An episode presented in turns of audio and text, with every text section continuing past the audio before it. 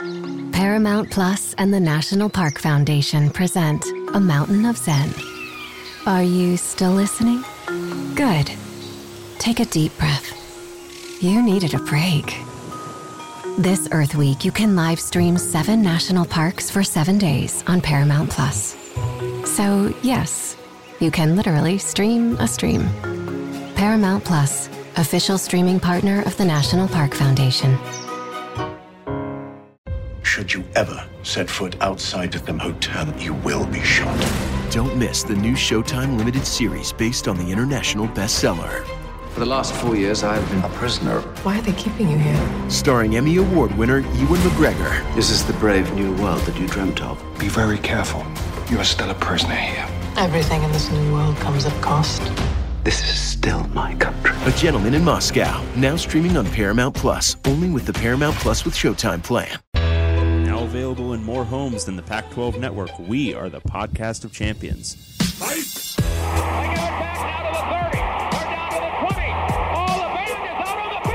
I'm David Woods from Bruin Report Online. And here he goes, Myles Jack. And I'm Ryan Abraham from USCFootball.com. Leinart gonna try to sneak it ahead.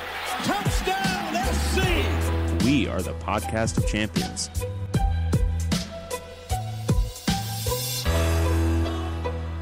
Are we working? I think we're working. Welcome, everyone, back to the podcast of champions. I'm this guy, David Woods from Bruin Report Online, the UCLA site on the 24 7 Sports Network. And I'm Ryan Abraham from USCFootball.com, the USC site on the 24 7 Sports Network. You can see I'm repping this. Uh, and we together, him and me, podcast of champions, talking all things Pac 12 football.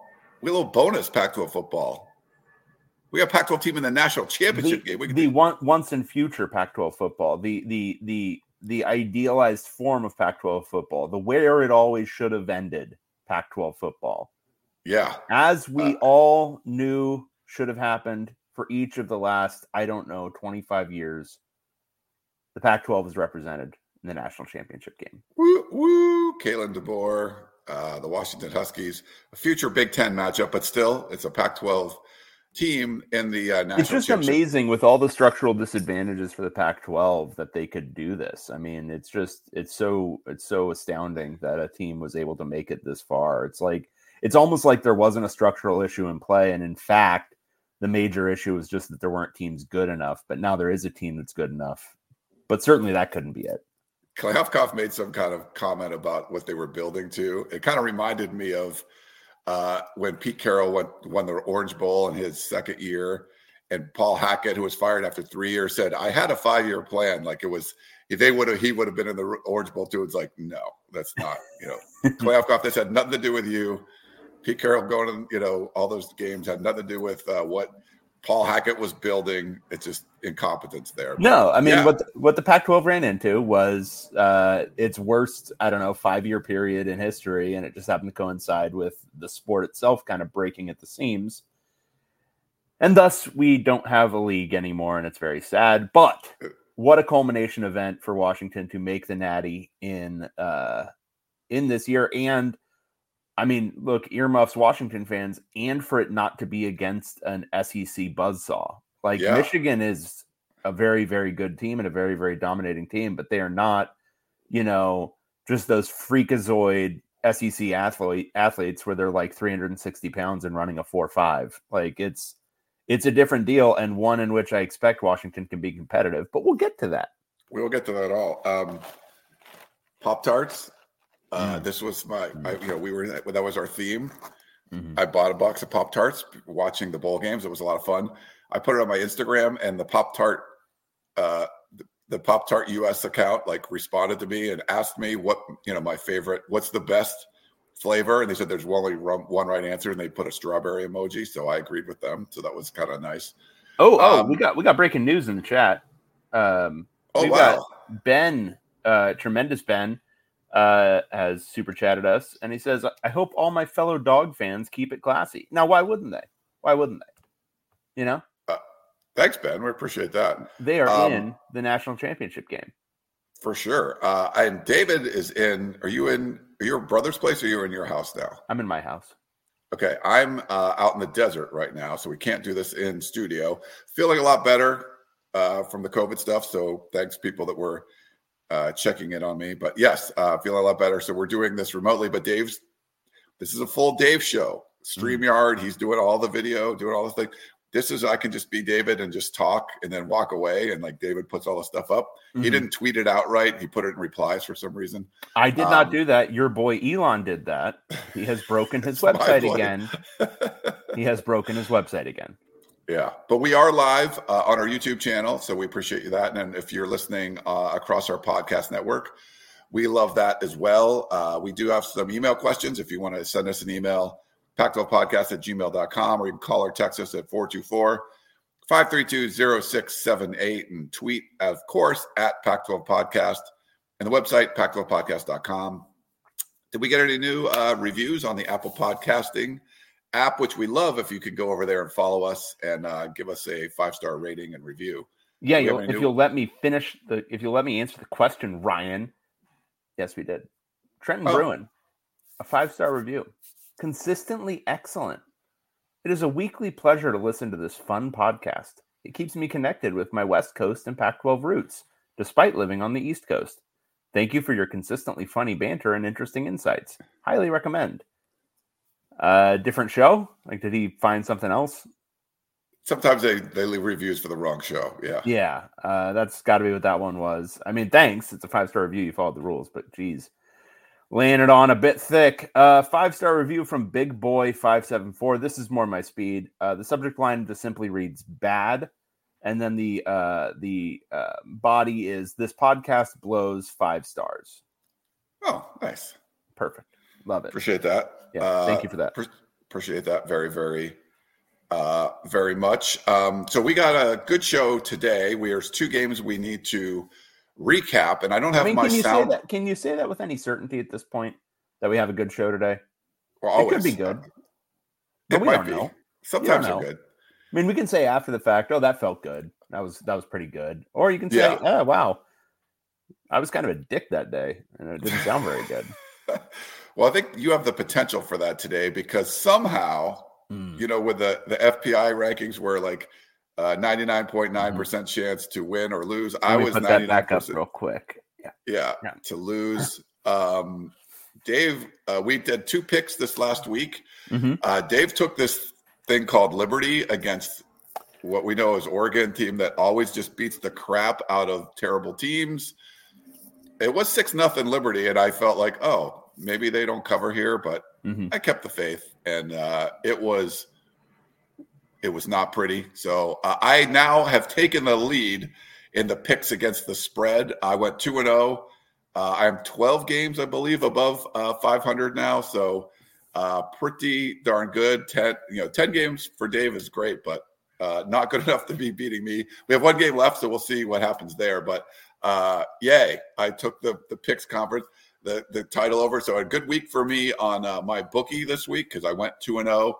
I almost did the money line on Washington. I should have did that for a little bit extra juice, but hopefully you guys have checked out uh, my bookie. A lot of fun. I've had a great time all season putting my picks in there where we talk about the picks, but also put a little juice on those picks as well. And uh, during the holidays, you can get a cash bonus for your first deposit. So make sure you go over to my bookie and and check it all out. But they've been a great partner for us, and uh, it's really changed. I've had a lot of fun uh, being able to put some, you know, making actual bets on some of these games that we do the picks on. For whatever reason, we take these picks like super seriously, and we want to beat each other. We're sending each other texts and everything. And uh, Dave was pretty quiet during the Oregon game. He wouldn't respond to me. So I don't, you know, I'm not sure why. Maybe just because he felt that, he, you know, his picks. He he's two and six picking Pac-12 teams against the spread in uh, in the bowl season. Um, you know, really got that Oregon. I couldn't be. I don't know. How, how, wrong he could have been on the Oregon game, but holy cow, was that terrible. Um, but yeah, so I took the lead and that's great. But I've done it all over at my bookie. Make sure you go over there, check it out. The promo code is PAC12, so it's going to stay the same, even though the Pac-12 is going away. Our promo code still Pac-12. You can bet anything, anytime, anywhere, only at my bookie, and use promo code Pac-12. Since uh, Arizona State upset UCLA in the Rose Bowl, I Yes. have gone six and fifteen against the spread. and you were on. I mean, to be fair, you were on fire. Six, you were six crushing and fifteen against the spread. You were still ten games over five hundred, so you were whatever. Like you were close to twenty games over five hundred then. Yeah, no, Um, and there were some really weird ones where it was like, you know, the team shouldn't have punted at the end, or like you were getting some wins, and I was like, oh my god, like how did that even happen? And you're just like, hey, hey, and then something turned. So, yeah. The uh, not that anybody gives a crap, but I'm going to be champion unless they. Well, Dave could tie me uh, with this final game, so we'll see. That's true. That's true. Yeah, uh, but it was a lot of fun uh, doing all the picks and everything uh, throughout the season, and we'll talk about these two games that happened uh, on New Year's Day. Um, I was out here, kind of recovering from COVID, and just sitting on the couch eating my pop tarts and uh, watching a great day of college football. It was it was cool just to see like you got the Oregon game, and then a really good first semifinal with. Uh, you know Michigan and Alabama, and just I mean that was like a rock fight. Just nobody, you know, you know punting up from your own, you know, from the opponent's thirty five and crap like that stuff that you would love on 4th and one. Uh, and then the exciting, uh, you know, other semifinal game with Washington, literally where Kalen DeBoer is just like outsmarting everyone, and then the piano fell from the sky in the last couple of minutes and landed on his head. So those pianos can just hit anybody. Um, and you know, but Washington ends up getting the win. Crazy stuff, but it was a, it was a fun day. Did you get to watch the whole day of uh, college football, David? I did. I did. It was a very good day. Um, the two semifinals both being good games is a rarity. Um, Yeah, I don't was- think it's ever happened. yeah, that was that was awesome. Um, uh, I think I joined Washington fans in both celebrating and wanting to murder Kalen DeBoer uh, in the final two minutes of that game. Um, but uh, yeah, really, really exciting day of football, and uh, obviously very exciting that Washington is back in the. I, I think I tweeted out like a, a Wile E. Coyote gif or whatever, like that that uh, Kalen DeBoer is a super genius, and then that he was. dude, dude. These all are right, all still foot like as Yeah. smart as they are, they're still football coaches. we got to get into this because all right, let's let's let's start the recaps. Okay, we're gonna do our uh, recap. Pac-12 roundup. Doot, doot, doot, doot. I did a sound effect. Sorry. Um, that was good. Pack twelve roundup. so first up, uh, we had uh, the Fiesta Bowl. This featured Oregon uh, taking on the Liberty Flames. Oh, I'm Jerry Falwell and I'm burning in hell. Um, Should we do the Uh, Oregon sound or no? uh, quack, quack, quack. Um, uh, hmm. Oregon beat the shit out of them. yes. Um, the last point Liberty scored was on the touchdown because they couldn't even make the PAT. Um, they they were outscored 45 to nothing to close this game out. Pretty good. Um, 45 to nothing over the final three quarters because or, or 42 nothing over the final three quarters because Oregon only scored three in the first quarter. Um, Oregon I- was a 16 and a half point favorite. And uh, Yeah. I, of course, got this one right. And David um, did not. took Liberty. Yeah, I gave that you gave me liberty, but instead you gave me death. Um, Bo Nix played really well. Uh, it was sort of just kind of a celebration uh, of of Oregon football. Like it was, I mean, they were just kind of having fun out there. Um, there's really not a whole lot to say. Uh, they they they, they kind of drove the like Bo Nix uh, adopted brother Tez Johnson narrative into the ground, and then like stomped on it over and over and over again. That's been driven to the ground the entire season. It's incredible. and they took Um, it to a new le- level in this one. Yeah, it was an insane level, and it was because I mean he uh, Tez Tez Johnson played probably his best game of the season, but um, that was you know a little maddening to listen to. But I thought uh, Oregon's defense was really awesome in this game. Um, Liberty, I mean, I, I know this game looked a certain way. They did have a really good offense. Um, that guy, it's the Coastal Carolina guy who um, you know has a really innovative scheme, and they just shut it down. Chadwell. Yeah. Yeah, uh, it was really, really impressive. Um, you know, Oregon, uh, but for Washington existing this year, Oregon had the the makeup of a playoff team. Uh, unfortunately, they were in the same league as Washington.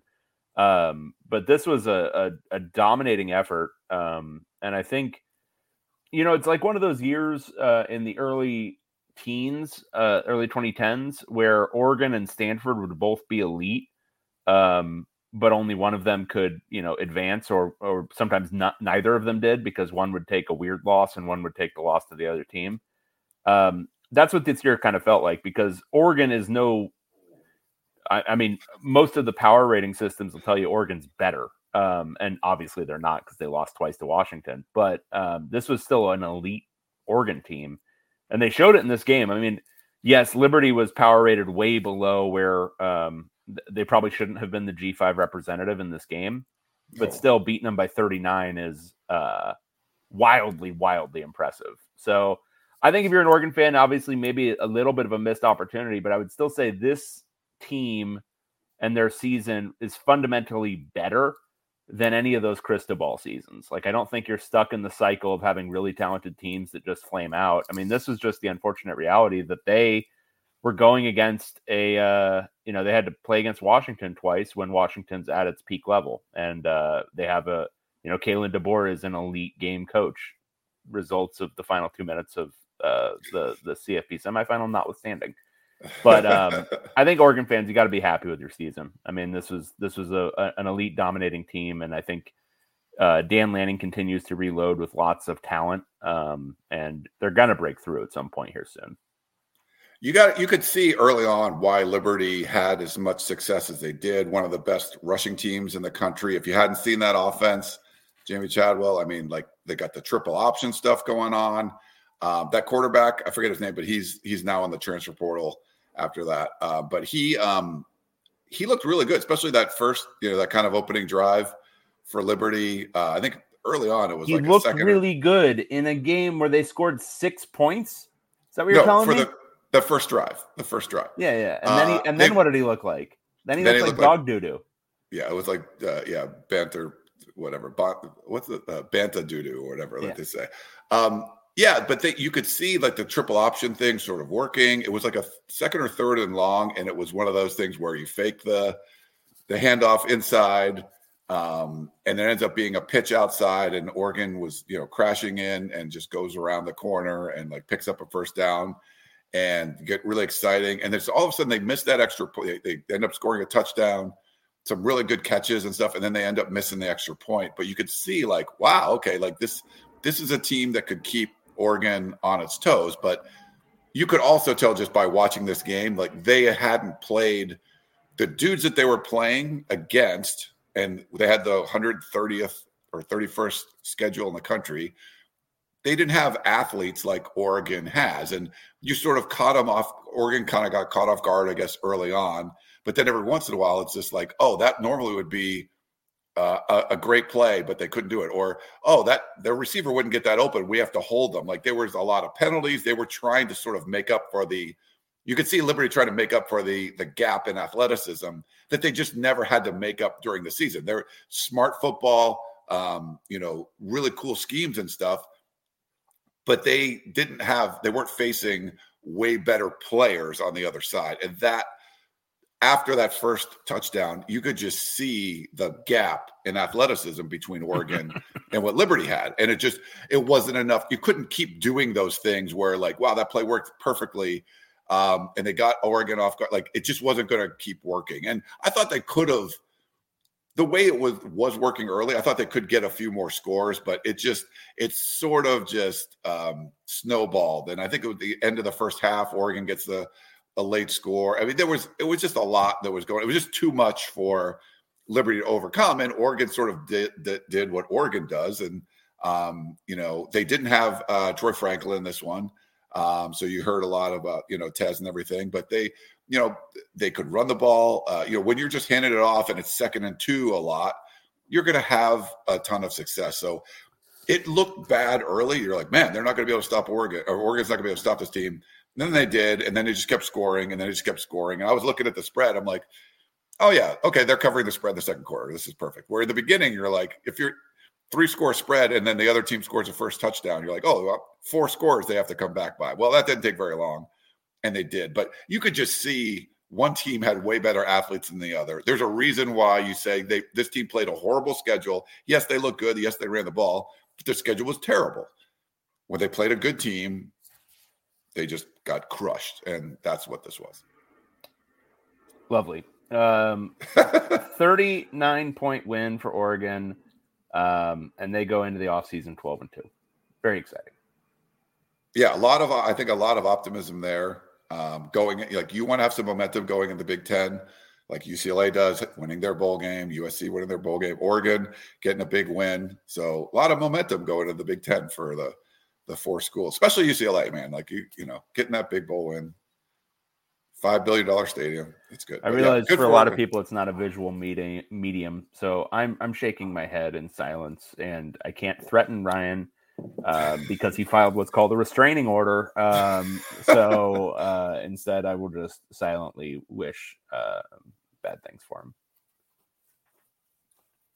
Yeah. Um, oh, some, there's something going on with uh, Dorian Singer. Did I see? Yeah, he's transferring Did he announce where, or he's going to the portal? portal.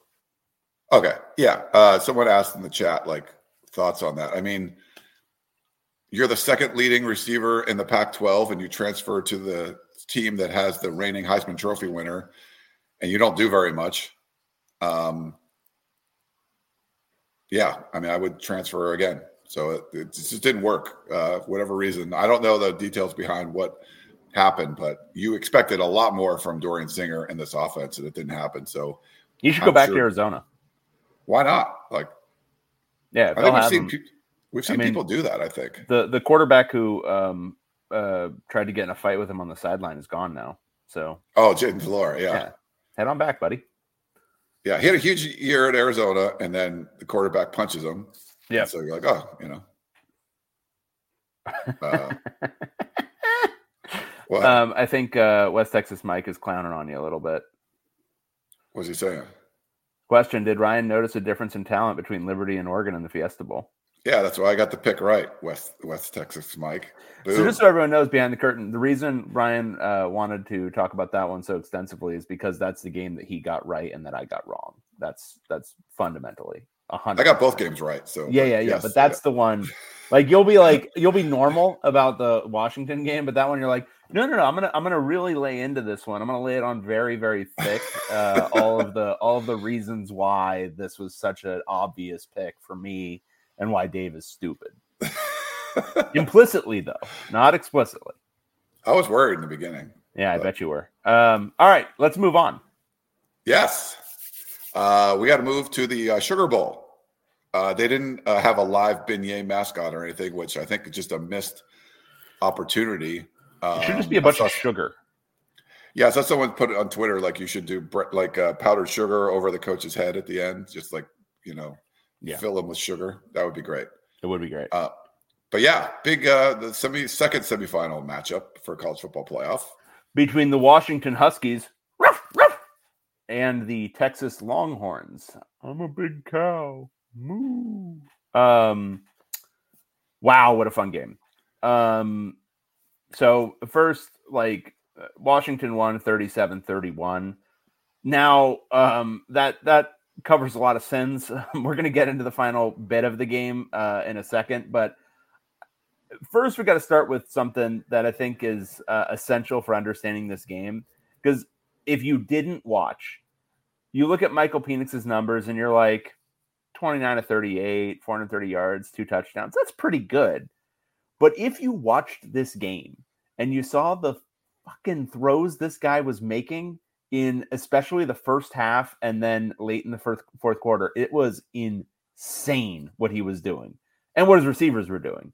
Like every single time uh, Washington got single coverage downfield, it was a bomb completion every goddamn time. And I've, I, I- you know, we joked about that in the preview. Oh, Michael Penix in a dome. This is gonna be nuts.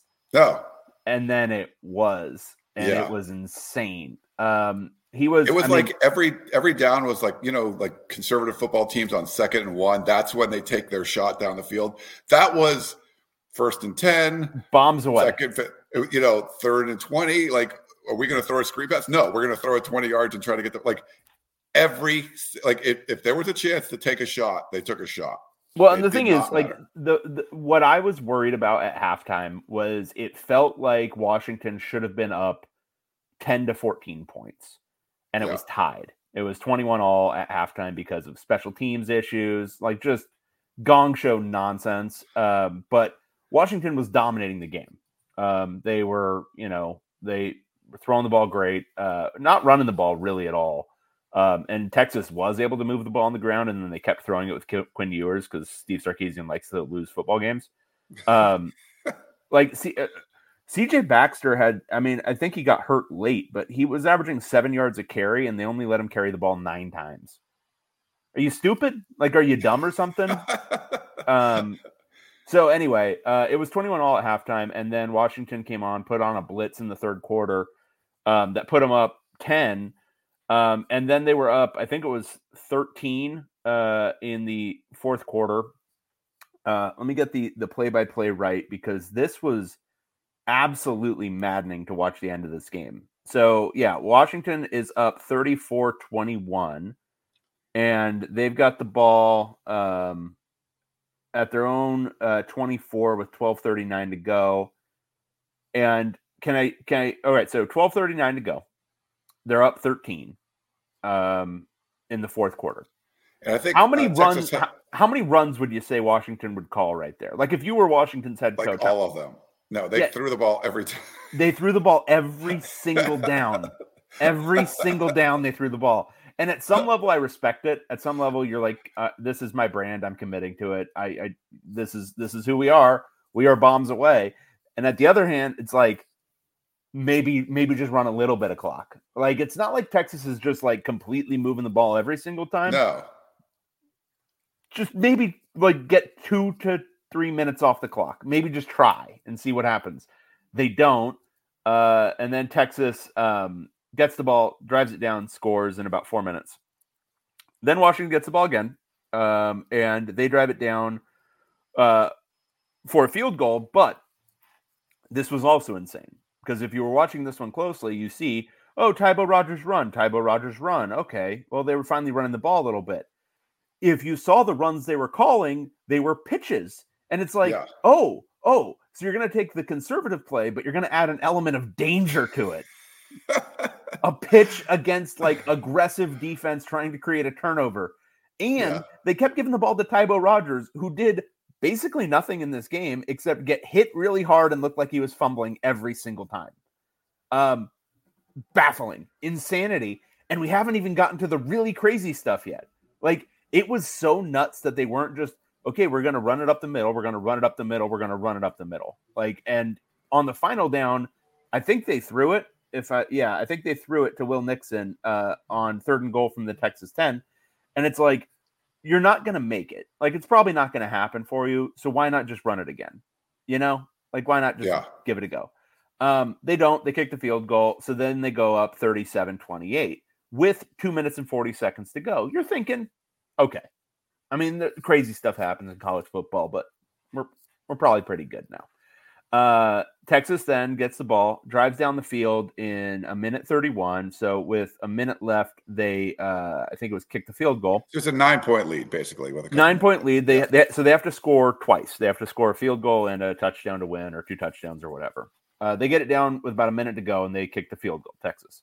So Washington gets the ball back, and despite what the announcers were saying, because I, I don't know if they just can't do math or what, unless Washington got a first down, uh, Texas was always going to get the ball back. Like that was always Yeah. going to happen. They couldn't run out the clock, so I don't really necessarily have a problem with um, with DeBoer deciding to run the ball um, instead of just taking knees. Um, my complication. So here's what happens. Uh, first and ten, Dillon Johnson, two yards, timeout. Texas. Te- Texas has all of its timeouts.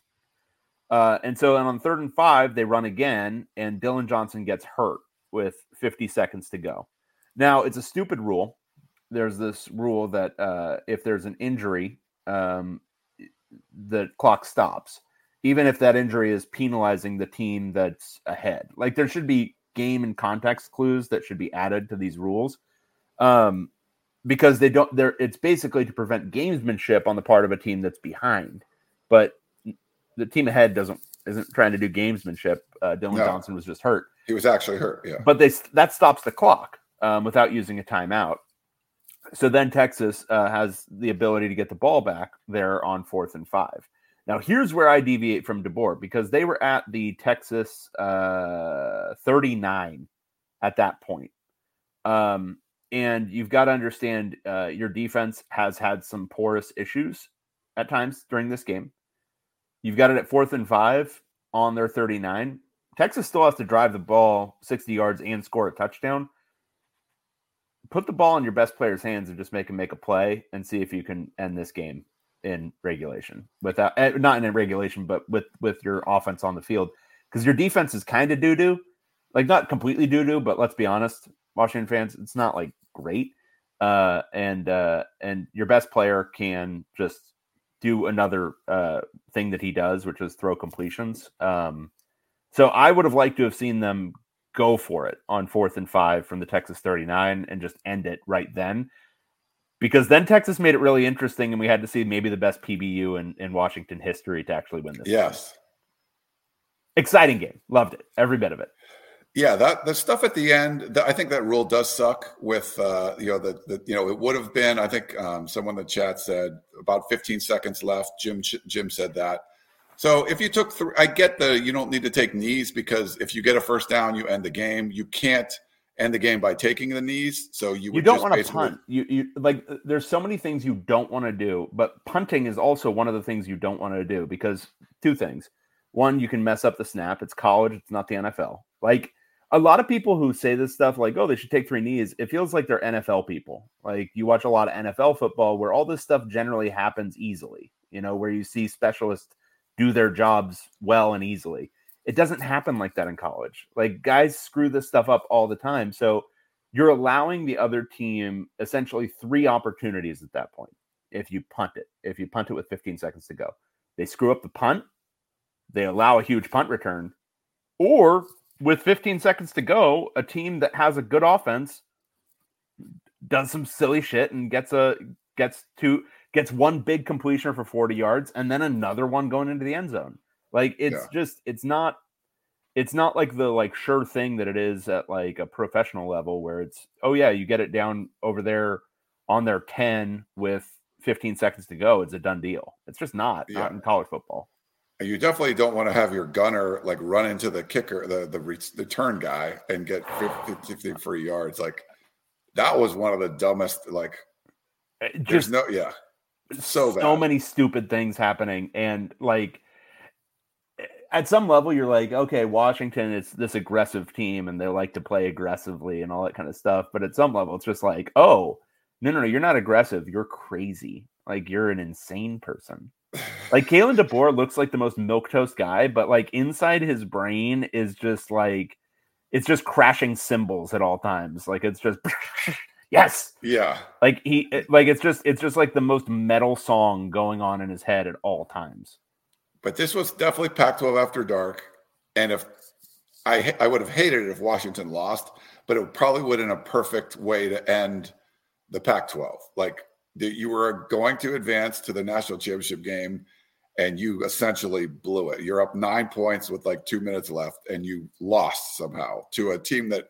wasn't really dynamic on offense. They're just making some plays every once in a while. Um, that was that was pretty crazy. But to the, to watch the first semifinal where Michigan was like super conservative. I'm sure this was killing you. How conservative they were. They had like a you know small lead on Alabama, and they're still just running the ball. They're not taking chances. They're going three and out, three and out, three and out, like throughout the third quarter. Like they were just terrible. They were just like hanging on to this lead. And then Alabama takes the lead, and it was good. You know, it was really cool comeback for for Michigan, but they were only trying to score when they like had to try to score. Where like what it was like so different than what Washington was doing. Like it's third and nine, like let's just run it to try to get some field position as opposed to like throwing a ball nine yards. We don't want to do that and like risk losing the game. so watching Well- that game watching that game closely after watching some michigan um this year a little bit too I- i don't think they have a good quarterback like i think no, he's he- not that good. he made some throws in that game where i'm like yikes Uh, there's like six Pac-12 guys who would have done that better. Yeah, but it's it's going to set up a really fun style where like it was basically like you had Alabama and Michigan, and Michigan's like proving to the world we we have enough athletes that we can out Alabama, Alabama, where they can't just run the ball. Where Jalen Milroe only threw like two passes through the first like two quarters, something stupid. It wasn't. Like, that's obviously not what Washington is going to do. But like Michigan was sort of trying to out Alabama, Alabama, and they got a lot. I mean, they got a lot of NFL dudes on that roster. They can. They survived a rock fight with Alabama, which not a lot of people can do when they're just like you know bashing each other, and they were just bashing each other. You know, um, I mean, they sacked him a whole bunch of times. Michigan's defense is legit but they were not pushing the envelope at all. Where Washington, that's all they're doing is like yeah. pushing the envelope. So it's going to make for a really fun, you know, rock fight team yeah. versus like fireworks team, you know? So. Yeah. And stylistically, it's going to be really interesting because Michigan, uh, you know, Texas, I make fun of Sark. Obviously, it's it's it's uh, great to see him uh, win some games, but um, he is uh, of the same school of kind of dumbass offensive guy who just wants to like I want to be like what they said at the beginning of that game I thought was so interesting and so like such a an interesting insight into a specific kind of dumbass is he like they said in the script he tries to get his first his top 8 playmakers involved on his first 8 plays or or something like that. He scripts like 40 something plays. Yeah, and it's just such a very specific type of dumbass who's like, "Oh yeah, I want to I want to show like what I can do and the balance and all the different tricks I can put out there." And it's like, "Homie, CJ Baxter's just running through this defense. Why don't you just keep giving him the ball?" Um Michigan doesn't have that problem. Um, if Blake Corum is getting stuff going against uh, Washington's defense, they're going to run him 25 times in a row and they won't care. Like, that's, oh, we don't care about that. I saw Jim Harbaugh's Stanford run the exact same play with Toby Gerhart the entire game against UCLA. And because UCLA couldn't stop it, they just kept doing it over and over and over again. It was a meat grinder he doesn't care. He is another very specific type of psychopath. What's most interesting about this game is really that is DeBoer versus Harbaugh. Two like one's a hidden psycho, one's an obvious psycho, but just two psychopaths going at it. It's going to be absolute just fireworks. On it's going to be great. Awesome to see the Pac-12 in the national championship game. Uh, great to see Kalen DeBoer. I know they, they got a lot of dudes that are going to be gone next year, but man, they're having a lot of fun with this one. And it's great for us. We get another week of uh, talking about Pac 12 football. Um, I'm so in our picks contest, I'm up one game. So we have to, we'll do a quick preview of this one. I mean, we got, we're talking about already. We got to do our picks against the spread. So we'll probably not do a show until after this game, David. Is that, that yeah, sense? I don't think we'll have time to do another one. So this will be our preview show as well. Um, so we're going to preview uh, the the college football playoff national championship. Nice, uh, it's good. So you know we kind of talked about it already a little bit with the the contrasts and styles. Um, you know, Can we, uh, Ben has an important point. Sark's fake oh. Southern accent. Um, oh, did yeah. you hear him giving interviews? Yeah, it was like like he's eh, trying to sound Texasy. Yeah, elongating like certain sounds and stuff, and it's like, it's dude, like, you're, hey, from, bro, you're from Torrance. You're from Torrance, yeah, Torrance. like you should sound the like Mall. You, no, you, you should sound, sound like, like me, bro. Like not. no, you're not. You're not doing a fake Southern accent. I'm not allowing this. Brian Kelly, like, whatever. Who even knows where Brian Kelly's from? He's but, from like New England, I think. But come on, Sark. You're Brian Kelly fired his defensive staff this morning. So yeah, he should fire he's, himself. He, he's done all that stuff. Yeah. Um. Well, that's exciting. So you know the Michigan, you know they've half their regular season games were without their head coach. He did a press conference earlier, Harbaugh, and like wasn't saying anything. He said like about Michael Penix like super great or something like that. Um, you know they they could potentially vacate wins and all this stuff. He is being the you know he's basically being like Nick Saban through all this stuff. And you know I don't think Washington's going to come in with this one with a happy to be there sort of you know, mantra. Like there, Michael Penix, when you heard him afterwards, it's just like this was our goal. Like we want to try to win a championship, and we got what you know. You talk about this was great. We beat Texas, but we got one more. I I mean, just the sense after the game, you feel like Washington is like ready for this. Where like, yeah, do you think this is the best team in the country? Like, would Georgia beat Washington? Like, yeah, maybe probably or whatever. But would they? You know how many know. straight games Kalen DeBoer's won now? Twenty one. It's it's crazy, and you're just looking at it like, why can't you do this? It will, like you mentioned, there's not an SEC buzzsaw that just has number one picks everywhere. Uh, now Michigan has a lot of that. Like they have a lot of like the SEC feel, but I don't know. Not it's not the same. It doesn't feel like Michigan is the crazy buzzsaw that a Georgia would have been or an Alabama would have been, and the or even no, LSU. I, I, and, I watched Michigan play. I watched their quarterback. They're not a buzzsaw. Like they're good. Yeah. They're really, really, really good. Line play. I expect Washington to have some issues. Um, but here's the thing I would say about Washington is like Phoenix. I would say I'm still pronouncing it like that, even though I'm not making any of the jokes anymore. I'm still calling him Michael Penix. It's can, I can't I, just commitment to a bit at a subconscious level. Um, he, I would have said he looked he looked healthy, like, and that's a weird thing to say about a guy who looked really good all year, but back half of the season he didn't look quite right. Uh, this game he was back to looking like, oh shit, um, this guy can make any throw he wants to make, and he was running the ball too, um, which I think it's not an important part of that offense at all. No, but he- when he can do it, like when he can do a little pressure release, like I'm gonna go get eight nine yards, it adds such a devastating element because suddenly, okay, you're telling me we got to cover all these receivers, and we got to cover this dude out of the backfield, these dudes out of the backfield, you know, Westover, Dillon Johnson, all these guys, and now we also have to contend with the idea that this guy's gonna, you know, scamper for nine ten yards uh, when we leave him uncovered. I mean, I would just quit as a defense. I'd be like, nah. He had, a, I think he had his longest run of the season in that game, and then he had a couple of them that were about the same. Like I think twelve Yeah. yards. That was like his longest of the season, and he had like three of those in the game. And, I mean, apparently, and- Dillon Johnson said he's going to play. So Yeah, and somebody somebody tweeted this out. I think it was Mina Kimes, but she said, um, you know, Michael Penix looks like he uh, he he runs like I do on a treadmill when when I see somebody I know, where I suddenly like, oh yeah, no, I can really run, um, which is totally like a totally perfect evaluation. Uh, but when he can do that, it's when anybody can do it, and it's not you know he's not a dual threat by any stretch of the imagination. But when they show a willingness, and you know, when are you not going to show a willingness in a college football playoff game? So um, that's an element that Michigan now has to prepare for.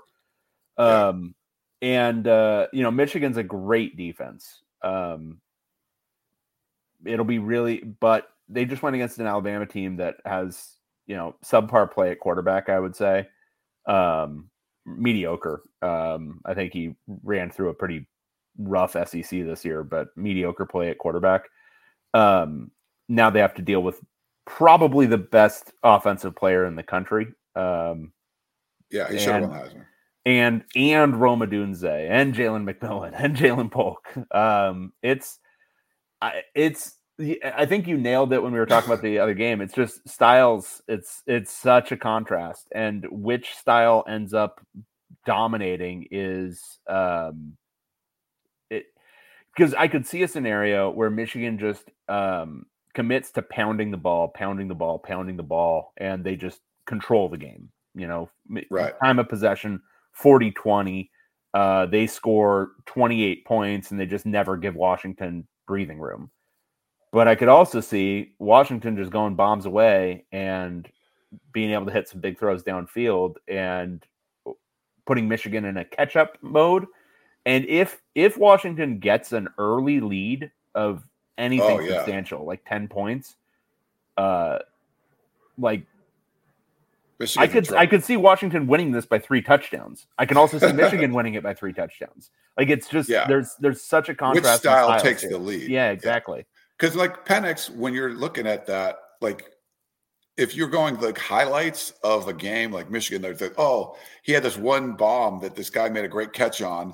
That's like a you know average Washington play. Like the, the best play you've had all season is like Washington did like five of those in the Texas game alone. That's what the styles are so different. And I I feel like Michigan's going to have a ton of dudes drafted. They got NFL guys all over the place, but Dave mentioned there isn't the kind of quarterback. I feel like this is early Alabama championship team where they could run the ball, play defense. They didn't need the crazy offense. And you know, you didn't have like DeVonta Smith or Tua Tagovailoa, like guys that were just eh, Saban learned, and that's part of the reason why he's the greatest ever is because he's won championships different ways and adapted. When you know you bring in we we have the best defense in the country, and they're still scoring on us. Like, okay, well, why don't we do that too? And and so they are the more dynamic offenses now. And uh, you know, we saw like you know Georgia having you know dynamic quarterback play and Alabama having dynamic quarterback play and like tons of great wide receivers and stuff. They changed it to go along with we can run the ball. You know, we have Najee Harris and um, you know great offensive line and we're playing great defense still. Michigan feels like it's more the older school, early Saban championships where you don't have that dynamic quarterback. And if Washington can score on some of those things, now they they hit Washington hit a lot of those big plays. Like some of those aren't high percentage ones where like Odunze making a contested catch with two guys on, but, but they, but they make it look high percentage. Kind of? yeah. like it's yes on like a on a like a basic level. No, that's not a high percentage play because in college football guys don't hit that a lot. But, but Washington does. does. Like Washington yeah. hits that shit all the time.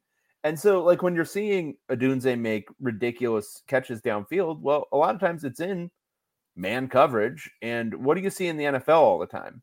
Like if you if your top guy has man coverage, has a single guy on him, you're throwing it to him no matter what. Like you're yeah. just okay, I'm throwing it to him and letting him make a play. Well, Odunze is an NFL receiver. Michael Penix is an NFL quarterback. They're doing NFL things. I mean, it's yes, it's a contested catch and it's very hard, but I mean the ball placement, the one in the fourth quarter. This wasn't even to Odunze, I think. I think it was might have been Jalen Polk. Um, where he's running down the sideline. The cornerback is right next to him, running down the sideline too. And uh, the ball comes in, and literally as he's turning, it hits him here in full stride. Yeah.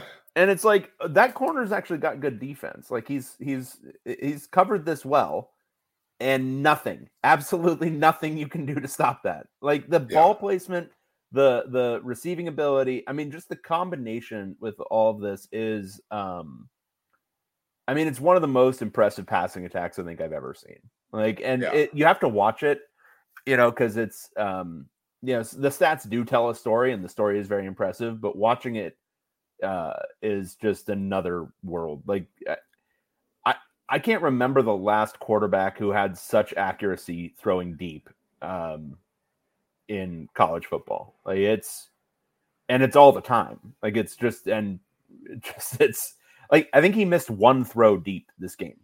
One. Yeah. And it was in uh, like that one brief stretch where Texas was finally getting some pressure. Um, and that's another thing. I mean, Washington's offensive line uh, has been maligned by our friend uh, Hifliday uh, a lot over the years. Um, uh, they were really impressive in this game. Um, and I'm interested to see how they look against Michigan's defensive line. When you see like, say, like an Indiana or somebody, or like Purdue, like when like Brohm was there, like, oh, well, I got this like prolific passing attack, and they're like scoring tons of points, and then they play Michigan and it gets shut down, and you're like, well, they didn't have guys running wide open. Michigan had corners that were running with these dudes, and Purdue's offense wasn't predicated on hitting tight windows. It was like scheming guys open and yeah. stuff. And so you're hitting, you know, the you don't need a catch radius that's huge. Like you're just hitting the pass doesn't have to be perfect. The Michigan's going to have guys that can cover dudes, but now this isn't predicated on guys running wide open. Like it's nice if you get that, and DeBoer can scheme guys, but Penix can put it there where you have great coverage, and we have a better receiver than even your great corner is, and you have a quarterback that can put it, like you said, right on the right spot and boom. And so that's why, I mean, Michigan's going to make some plays and they might break up some of those passes, but uh, that you you have to give Washington a puncher's chance in this one because they're it's not dependent on you know we just had guys open all the time like they have guys that aren't open and they're still completing these you know, really explosive plays in the pass game, which can be demoralizing for a defense. I mean, just just attempting that pass where you know we I, saw, I think it was the Michigan game it was like a third and nine, and they weren't pushing the ball, they weren't getting first downs, and I think they ran like a flea flicker. Like it was like a trick third and nine. We're gonna like, well, we're not gonna throw a pass, but we'll throw a trick play to make it make it look like we're running, and then throw a pass. Like they, they didn't even want to attempt throwing a ball downfield, like just normally, con, you know, con, uh, and the conventional way or whatever, and uh, conventional way. And that's what Washington does, and they feel very comfortable doing it. And I think something like that, where defenses are used to, they don't want to take a chance here because you know we we could like no. And I I think you realize it like when that team gives no Fs, like they're just like we're going to throw the ball downfield anytime we want on second one, on third and 20, on first and 10. We're going to do it. It it changes the mentality, I think, of the defense where they're not like just, oh, well, let's run a screenplay and try to pick up some yards or let's do the draw because that's like, you know, safe. Like nothing safe. Like, um, so that's why I think this is going to be a whole lot of fun. Yeah, yeah. And uh DeBoer again, he just wins football games. He's lost like 11 times in his entire career as a head coach. Yeah, it was remember years. what was that? Was it uh Chris Petersen like or whatever who uh, yeah, the he was like 110 or whatever when he was at yeah. Boise State. No, it's like exact same thing. Like just yeah. just wins games and just uh, sometimes looks like he got a piano hitting him in the head, but boy howdy, uh just wins football games. Well, why don't we do our picks uh, for this one? Um, or do you need to do the Michigan? Oh yeah, uh, oh yeah. we just talked about the game. We didn't even do the thing. Um, uh, Michigan Wolverines. What does a Wolverine do? Like a Wolverine's like, like a, a, little rodent. No, they're like meat. They're like a, it's like a yeah, whatever. It's. I'll go with. uh Yeah, that's good. Okay. Um, uh, taking on the Washington Huskies, rough, rough, rough, rough. Um, this game is 4:30 p.m. on Monday, ESPN. Number two Washington versus number one Michigan should be in the Rose Bowl. It's not two 14 and 0 teams in NRG Stadium in Houston. What's NRG Stadium, Ryan? Is it a dome? It is a dome. Oh boy. Oh boy.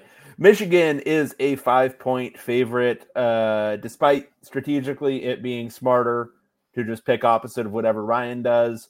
I can't, in good conscience, do that. Give me those dogs. Bow down. I, yeah, so we talked about this before. You said I have to pick different than you, and I said, okay, I didn't look at the spread. I hadn't really thought about my pick. I did mention last week that if Washington advanced, they were going to play indoors twice. That's going to be great for Michael Penix. It was great in the first round. Getting five points, um, yeah, I feel very comfortable with that. Um, they were getting four points against Texas, and even if Texas made that crazy comeback, they still would have covered the spread. I feel like that's the smart play here. That I'll take Kalen DeBoer, that winning streak, that offense, and five points. So I told David I was going to take Washington, which I will, giving him the opportunity to try to tie it.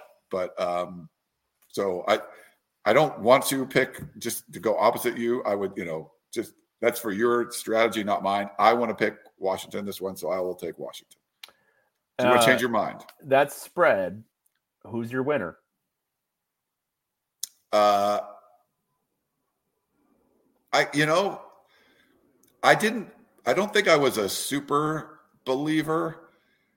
With like my gut was saying, it's probably going to be like Texas and Alabama again and that's not what it happened. Um, I really was impressed with what Washington did and seeing how conservative Michigan was in this one. Like Harbaugh probably should have lost that game. Like they were down seven, and uh, it you know it was kind of a miracle that they came back. He was, I mean, they didn't do anything after halftime. It was really sort of sad to see, and I feel like they're going to be that team that that punts it on third, you know, fourth and one at the uh, Washington 40 and like Penix goes 90 yards and scores a touchdown.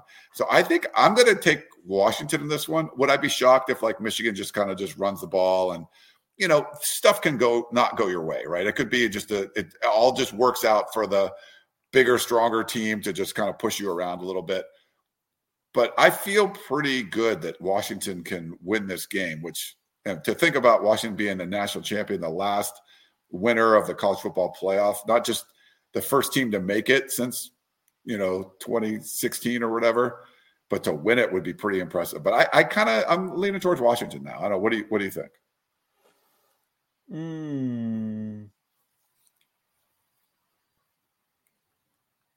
Yeah, I think I'll go Washington. Um, I think final score Washington.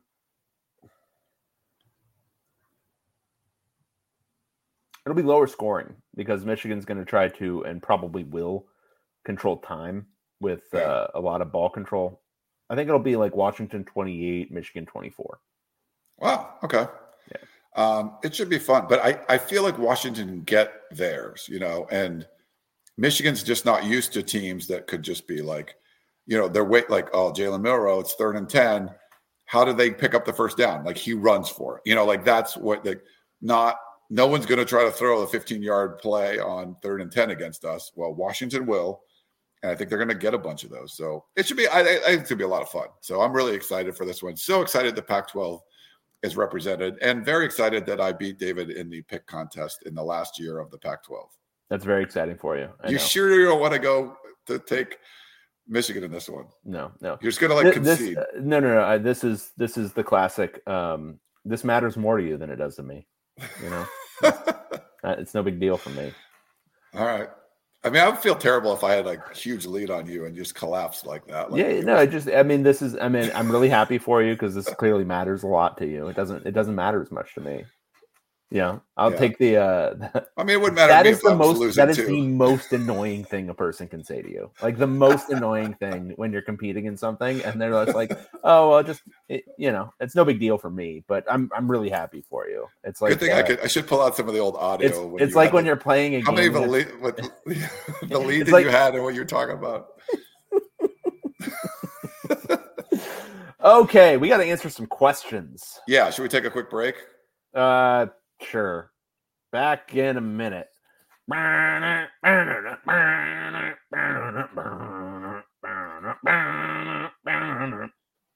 Another day is here, and you're ready for it. What to wear? Check. Breakfast, lunch, and dinner? Check. Planning for what's next and how to save for it? That's where Bank of America can help. For your financial to dos, Bank of America has experts ready to help get you closer to your goals. Get started at one of our local financial centers or 24-7 in our mobile banking app.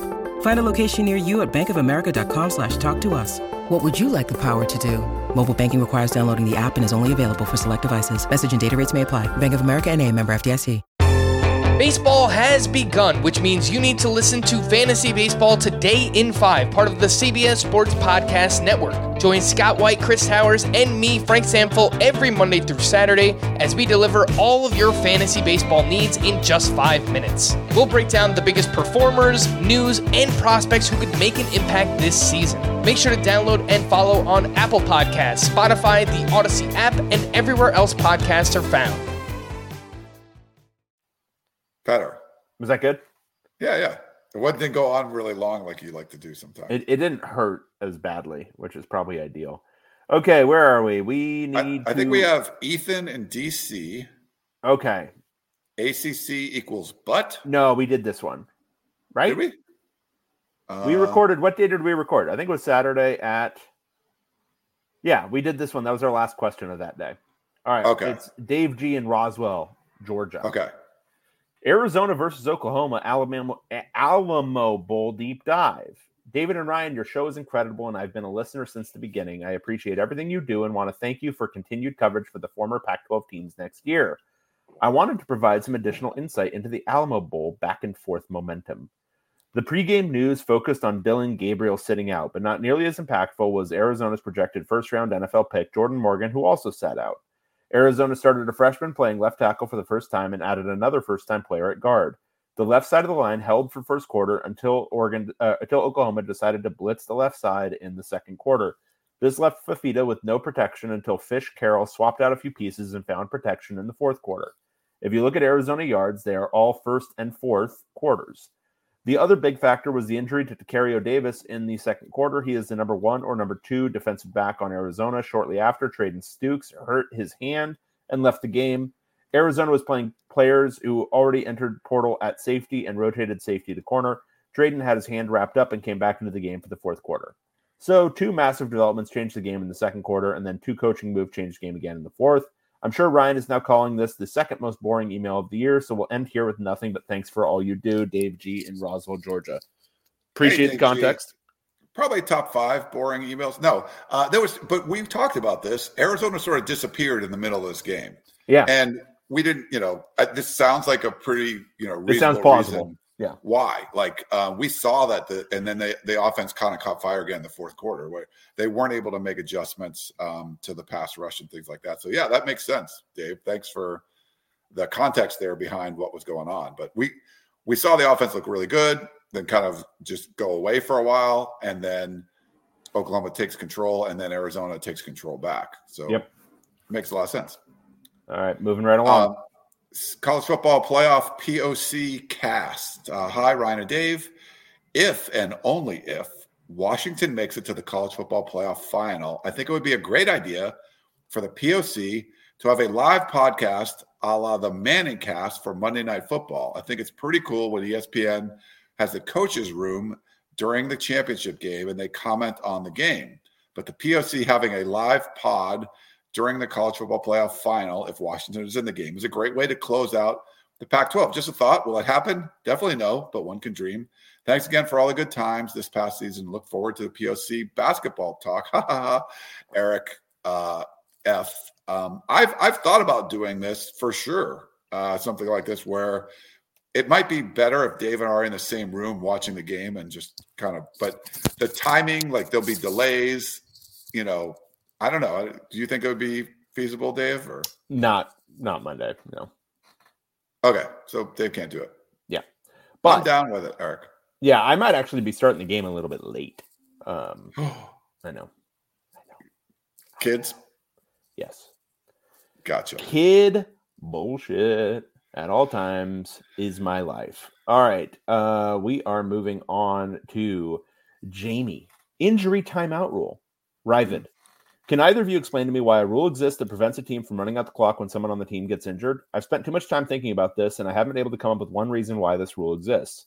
Let's say, for example, you're in the Sugar Bowl and you're down by maybe six points or so. There's a minute left, it's third down, and you have no timeouts left. Obviously, you're hoping for a turnover, but if that doesn't happen, your best bet is to injure someone on the other team, giving you a free timeout. If I were a Washington fan, I would have been absolutely furious at the way it was handled last night.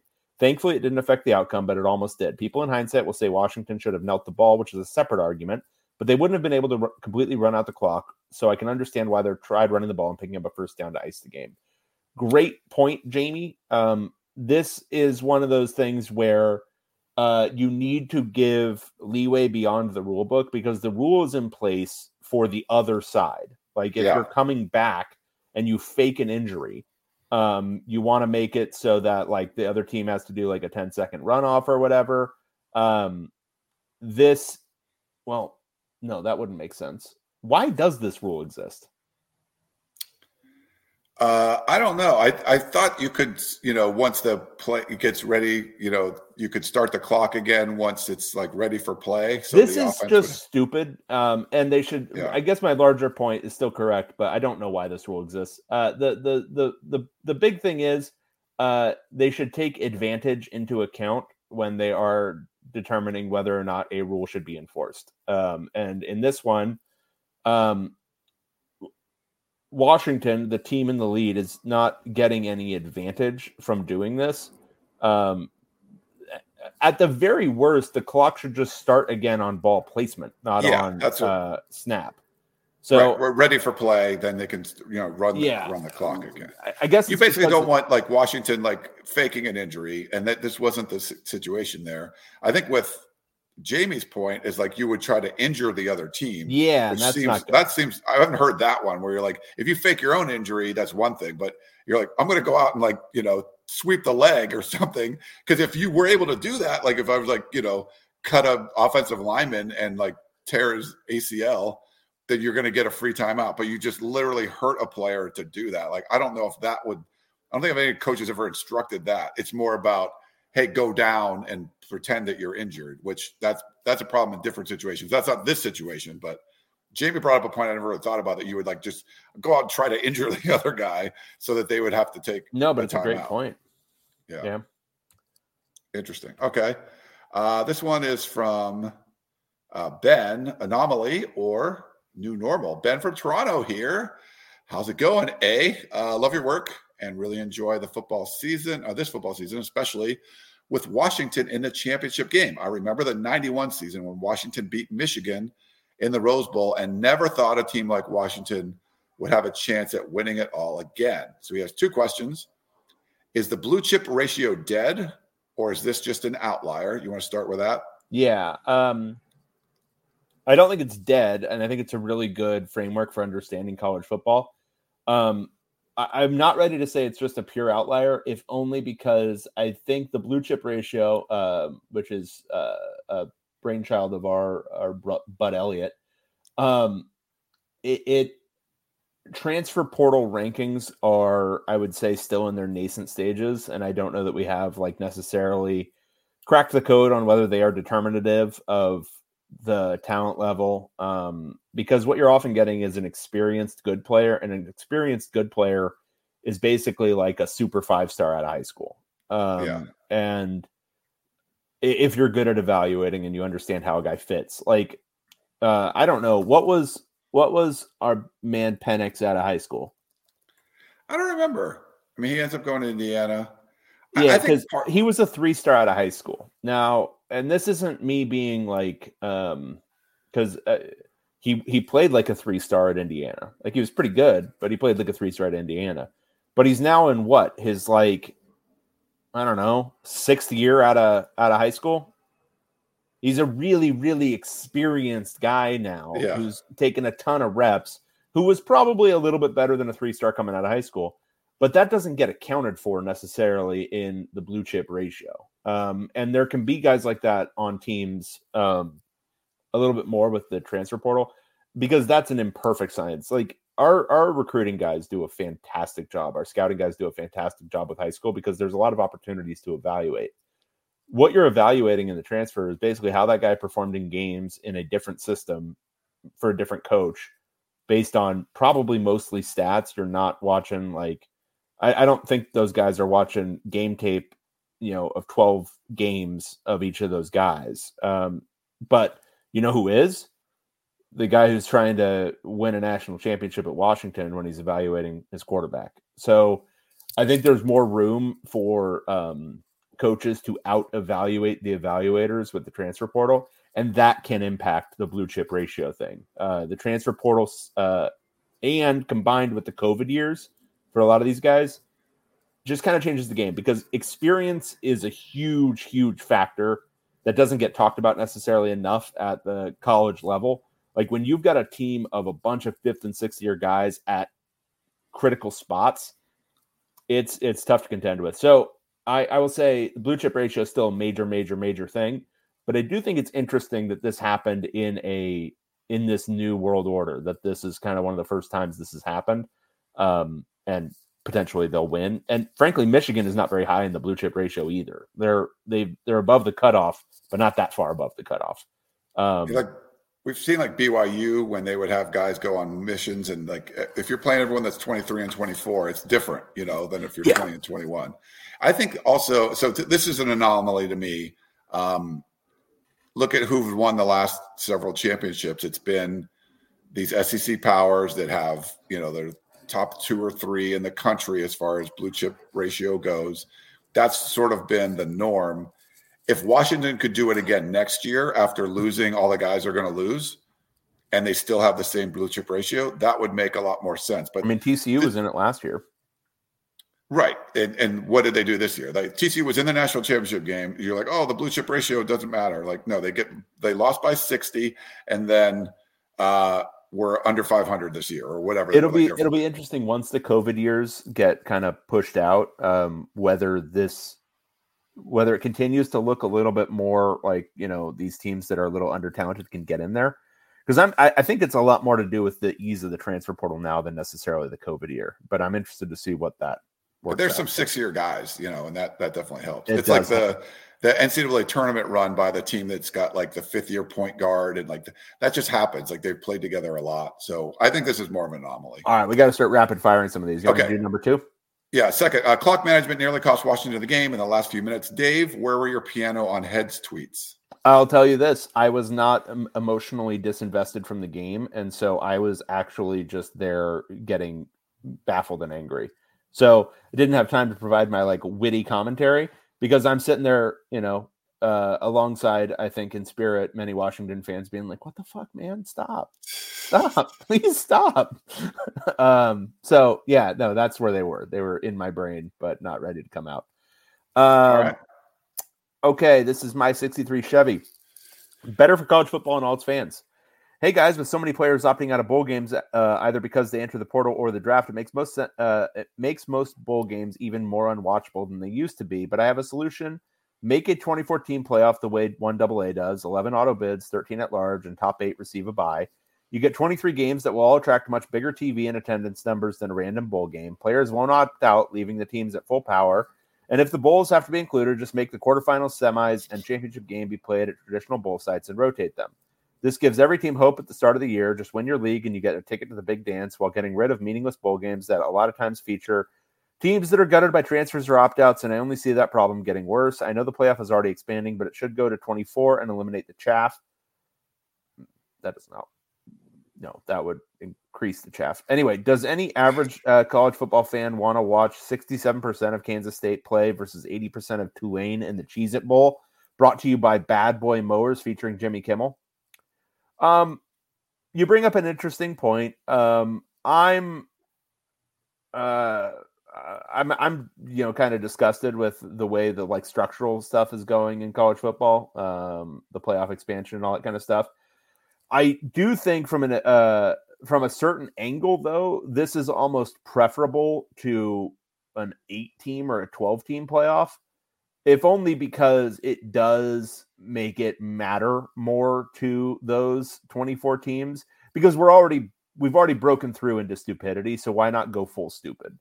Like if we're going to embrace the idea that we don't really care if um, a true champion is crowned if only we can have a, a playoff where you know stupid things happen then go full stupid you know? Go go big. Go 24 teams. Go 36 teams. Go fucking 64 teams. Who gives a shit um, but uh, I, I do think you know the the bigger problem is that we've uh, we've gone ahead and invalidated most of like what was once kind of cool about college football. And I'm not talking about the bad boy mowers featuring Jimmy Kimmel, but like that Fiesta Bowl barely mattered. Um, you know, and I, I thought it was a real credit to Bo Nix that he played in that game. Yeah. And that's a weird feeling to have because the Fiesta Bowl used to be a really cool thing uh, damn, that's awesome. That's a New Year's Six bowl. Um, but now it's like, oh wow, that guy's gonna play. Well, that changes the entire thinking. Um, and it's just, you know, and I don't know how much of that is hurt or aided by just changing nature of, you know, how guys perceive the importance of college football or whatever. Um, but I do think it's a lot of we've made it so the only thing that matters is making the playoff and everything else is dog shit. Um, which is why I was hammering for the point for Oregon fans. You had a great season. Like you didn't make the playoff. Who cares? You had a great season. Um, and I think uh, a lot of a lot of the narrative and a lot of it's ESPN's fault, but everyone around college football is just that the only thing that matters is the playoff. So if that's true and everyone is adopting that angle, then you kind of have to be a little bit like, okay, well, if the only thing that's going to matter is the playoff, then you have to make the playoff bigger. Like you, but holding two thoughts within your mind, it's bad that it's the only thing that matters. Like it's not good. Um, this sport is not designed to crown a true national championship. It just isn't. Never has been. Never will be. Um, but we're stuck here. So might as yeah, well. I think. And I don't think this would actually help that much if you're trying to fix the problem because then you create playoff games that don't matter as much. I think people are going to opt out of. I mean, if you're you're going to just get smoked by Alabama in the first round, does it mean you're going to have everybody opt in just because it's a playoff game? I don't think that's a guarantee.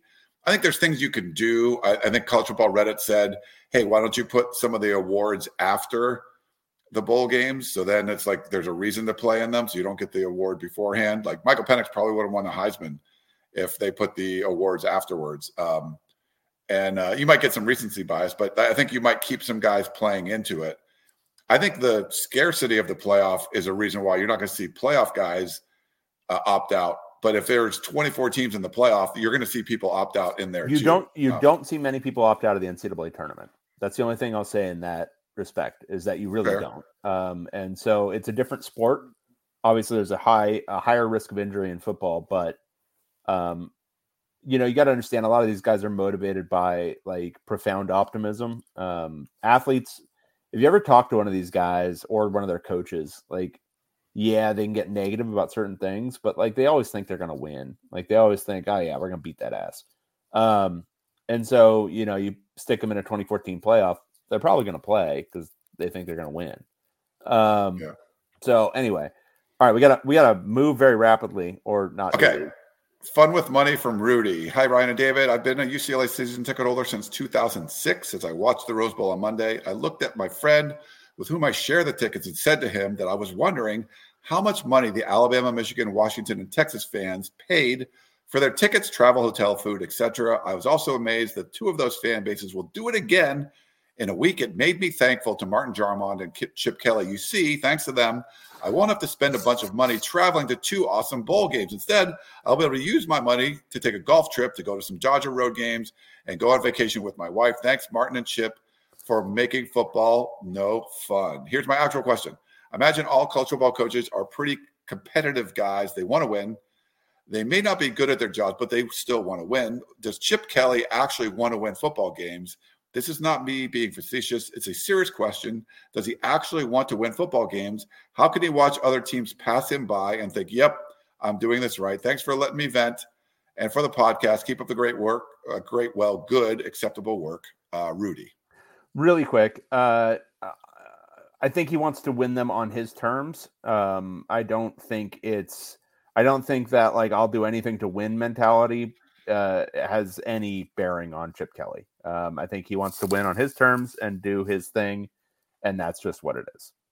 It's the term. That's exactly right. I think for for years when USC kept hiring terrible athletic directors, and you're like, do you think they, they wanted to win? Yes, but they also wanted to win on their terms. Like, we don't want to win. We we'd like to win with Clay Helton as the head coach, but we're not going to go get some guy that's going to like cause a lot of problems. And you know, we we just you're they're, they're more like hoping to win, but they're going to do it their way. That's what's more important to them. To the fan, you're like, do whatever you need to do, get every player, hire every coach you want, as long as that makes you win. They're not willing to do that. They would like to win, but they're it's more of hoping to win as opposed to their process of what the way they want to do things is more important than I'm going to do it a different way that I think would get me victories. All right, this is a question for you, and I want you to answer in 20 seconds. Okay. Kalen DeBoer. Uh, hi, guys. I just want to know if Ryan will now concede that Kalen DeBoer is a better coach than Lincoln Riley since he has officially accomplished more in two years of being a Power Five head coach than Riley ever has in seven years. Thanks. I'll hang up and listen. Yeah, we, we already talked about this. Like you you got I mean, he's made it to the championship game. Like this is he's done more than Riley has as far as he should have had a Heisman winner. And he hasn't been around that long. He will get Heisman winners, with something that Riley's done. He's made the playoff, which is something Riley did, but he's actually advanced too. So um yeah, I think you you he's gotta be one of the best coaches in the country right now. Yeah, no doubt. All right, that's it for us. We gotta go. We gotta we gotta we gotta blow this popsicle stand. Thanks, David, for doing all the work for this one. I appreciate it. Oh, you're welcome. You're welcome. And it's You say- rare, but You- Do you say the thing now, or do I say the thing? Oh, uh, yeah, I say the thing. So I hope you guys enjoyed the show, and we will talk to you next time. Bye.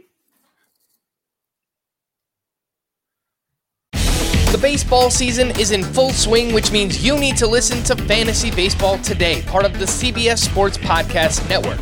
Join Scott White, Chris Towers, and me, Frank Stampfl, every weekday as we recap every player from every game. We'll talk waiver wire adds, drops, players to trade for, prospects who could make an impact, and everything in between. Make sure to download and follow on Apple Podcasts, Spotify, the Audacy app, and everywhere else podcasts are found.